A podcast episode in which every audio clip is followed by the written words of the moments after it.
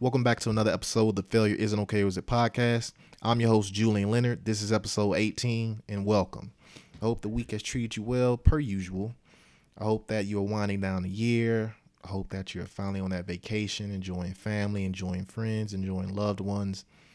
And I hope that you are ready for this podcast episode, episode 18.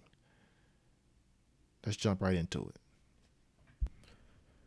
within the last year, I've gotten into a wreck, received three tickets, and paid more than I care to remember to get my car fixed. So when it comes to driving, I've been more alert than usual. Yet the biggest change I've encountered has taken me from the driver's seat to being driven. I've been assigned to the passenger seat. With that said, I've been teaching my 17 year old sister how to drive. It's been nerve wracking, yet interesting.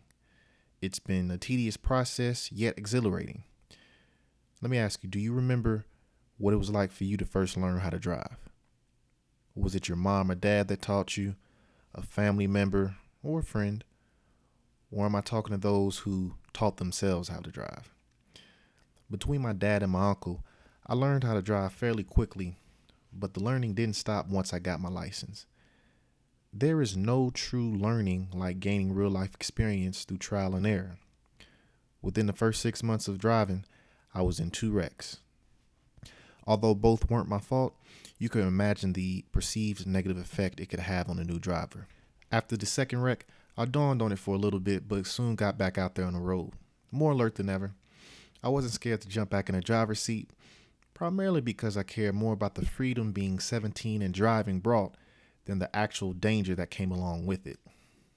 Nevertheless, when my sister asked me to teach her how to drive, I was initially hesitant. She originally asked my parents, but both have SUVs and claimed that their cars were too big to learn how to drive in. I remembered what I went through trying to convince people to teach me how to drive. I remember who kept saying maybe later, and I remember who said, let's do it. So when I saw my sister's persistence, it didn't take me too long to give her a shot.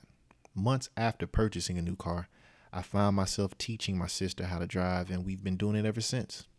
Her driver's test is tomorrow, and soon after that, she'll want a car of her own. I'm lying. She's been wanting a car forever now, but we'll tackle one thing at a time. And right now, the only thing we're worried about is getting her license, which will really come down to her being confident on the road if you have ever taught someone how to drive, and I'm not only talking to parents, I'm talking to brothers, sisters, aunts, uncles, friends of the family, or just friends in general. If you have ever taught somebody how to drive, you have literally put your life in another person's hands. If you have ever been taught how to drive, you have had someone else's life in your hands. The person who taught you put it all on the line for you.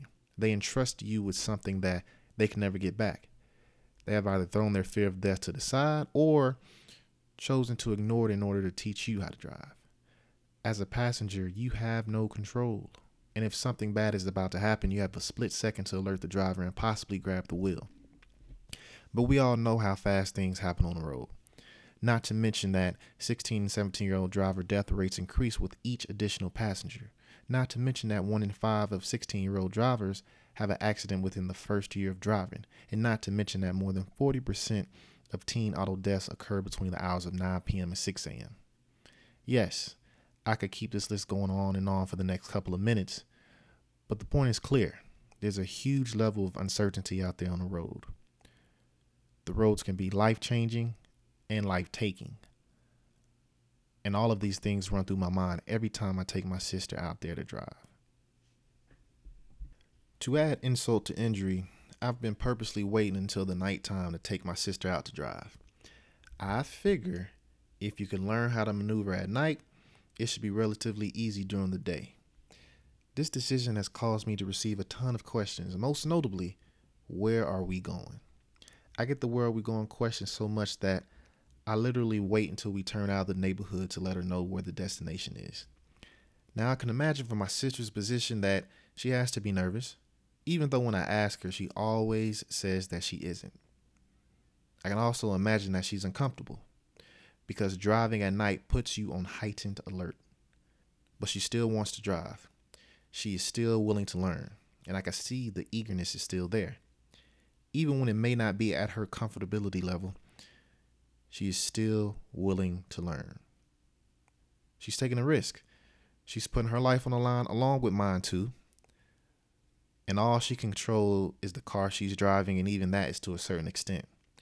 But beyond that, she has absolutely no control over what goes on outside of her car on the road. And that's the feeling that I want her to get real comfortable with. She can see maybe 100 feet in front of her, and that's it. And at 17 years old, my sister is experiencing the prequel to what her life will truly be like.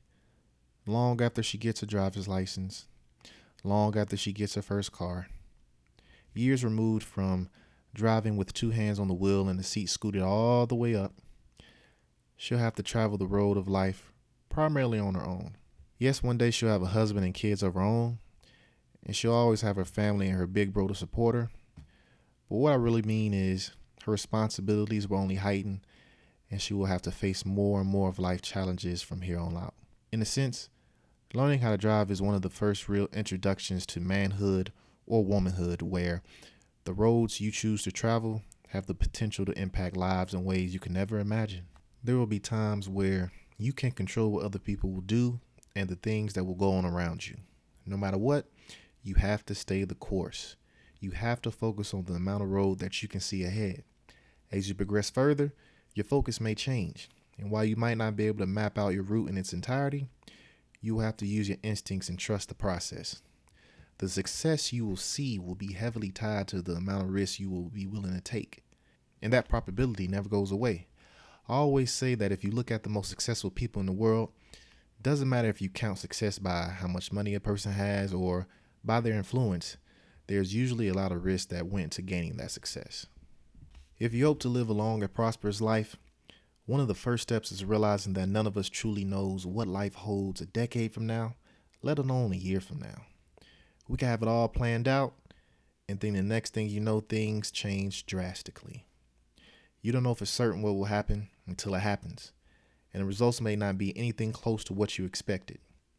So, just like when you're in the driver's seat at nighttime or even during the day, all you can do is navigate your path the best possible way you can and hope for the best. Look out for the signs. There will be roadblocks, there will be detours. Lord forbid, there may even be a wreck or two.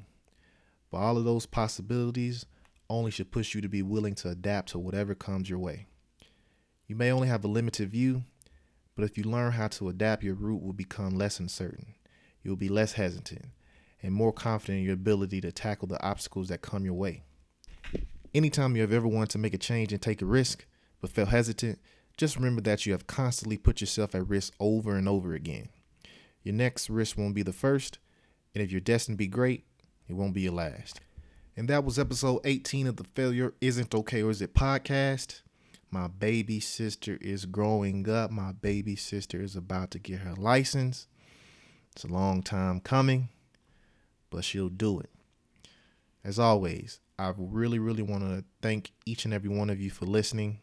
As always, if you want to reach out to me, there's three ways you can do that. Number one, you can go to my website, www.julian-leonard.com. That's J U L I A N hyphen L E O N A R D dot com. And also on my website, if you go to the podcast page, you can catch all of my episodes. So if you missed out on any episodes, you can go back and listen to those. The second way you can reach out to me is through my email, Julian Leonard at Outlook.com. That's J U L I A N hyphen L E O N A R D at Outlook.com. And last but not least, you can have me on LinkedIn. I'm very active on there, and that's one of the easiest ways you can stay connected. One last thing I ask of you if you haven't already, please go to iTunes if you can and leave a rating and review on this podcast. The more ratings and reviews I can receive, the higher up I can become in the search engines and the more people I can reach out and touch. So please, if you haven't already, I ask that you leave a rating, leave a quick review. It'll be greatly appreciated. Until next time, have a safe weekend, knock that Christmas shopping out, and I'll see you on the other side. Peace.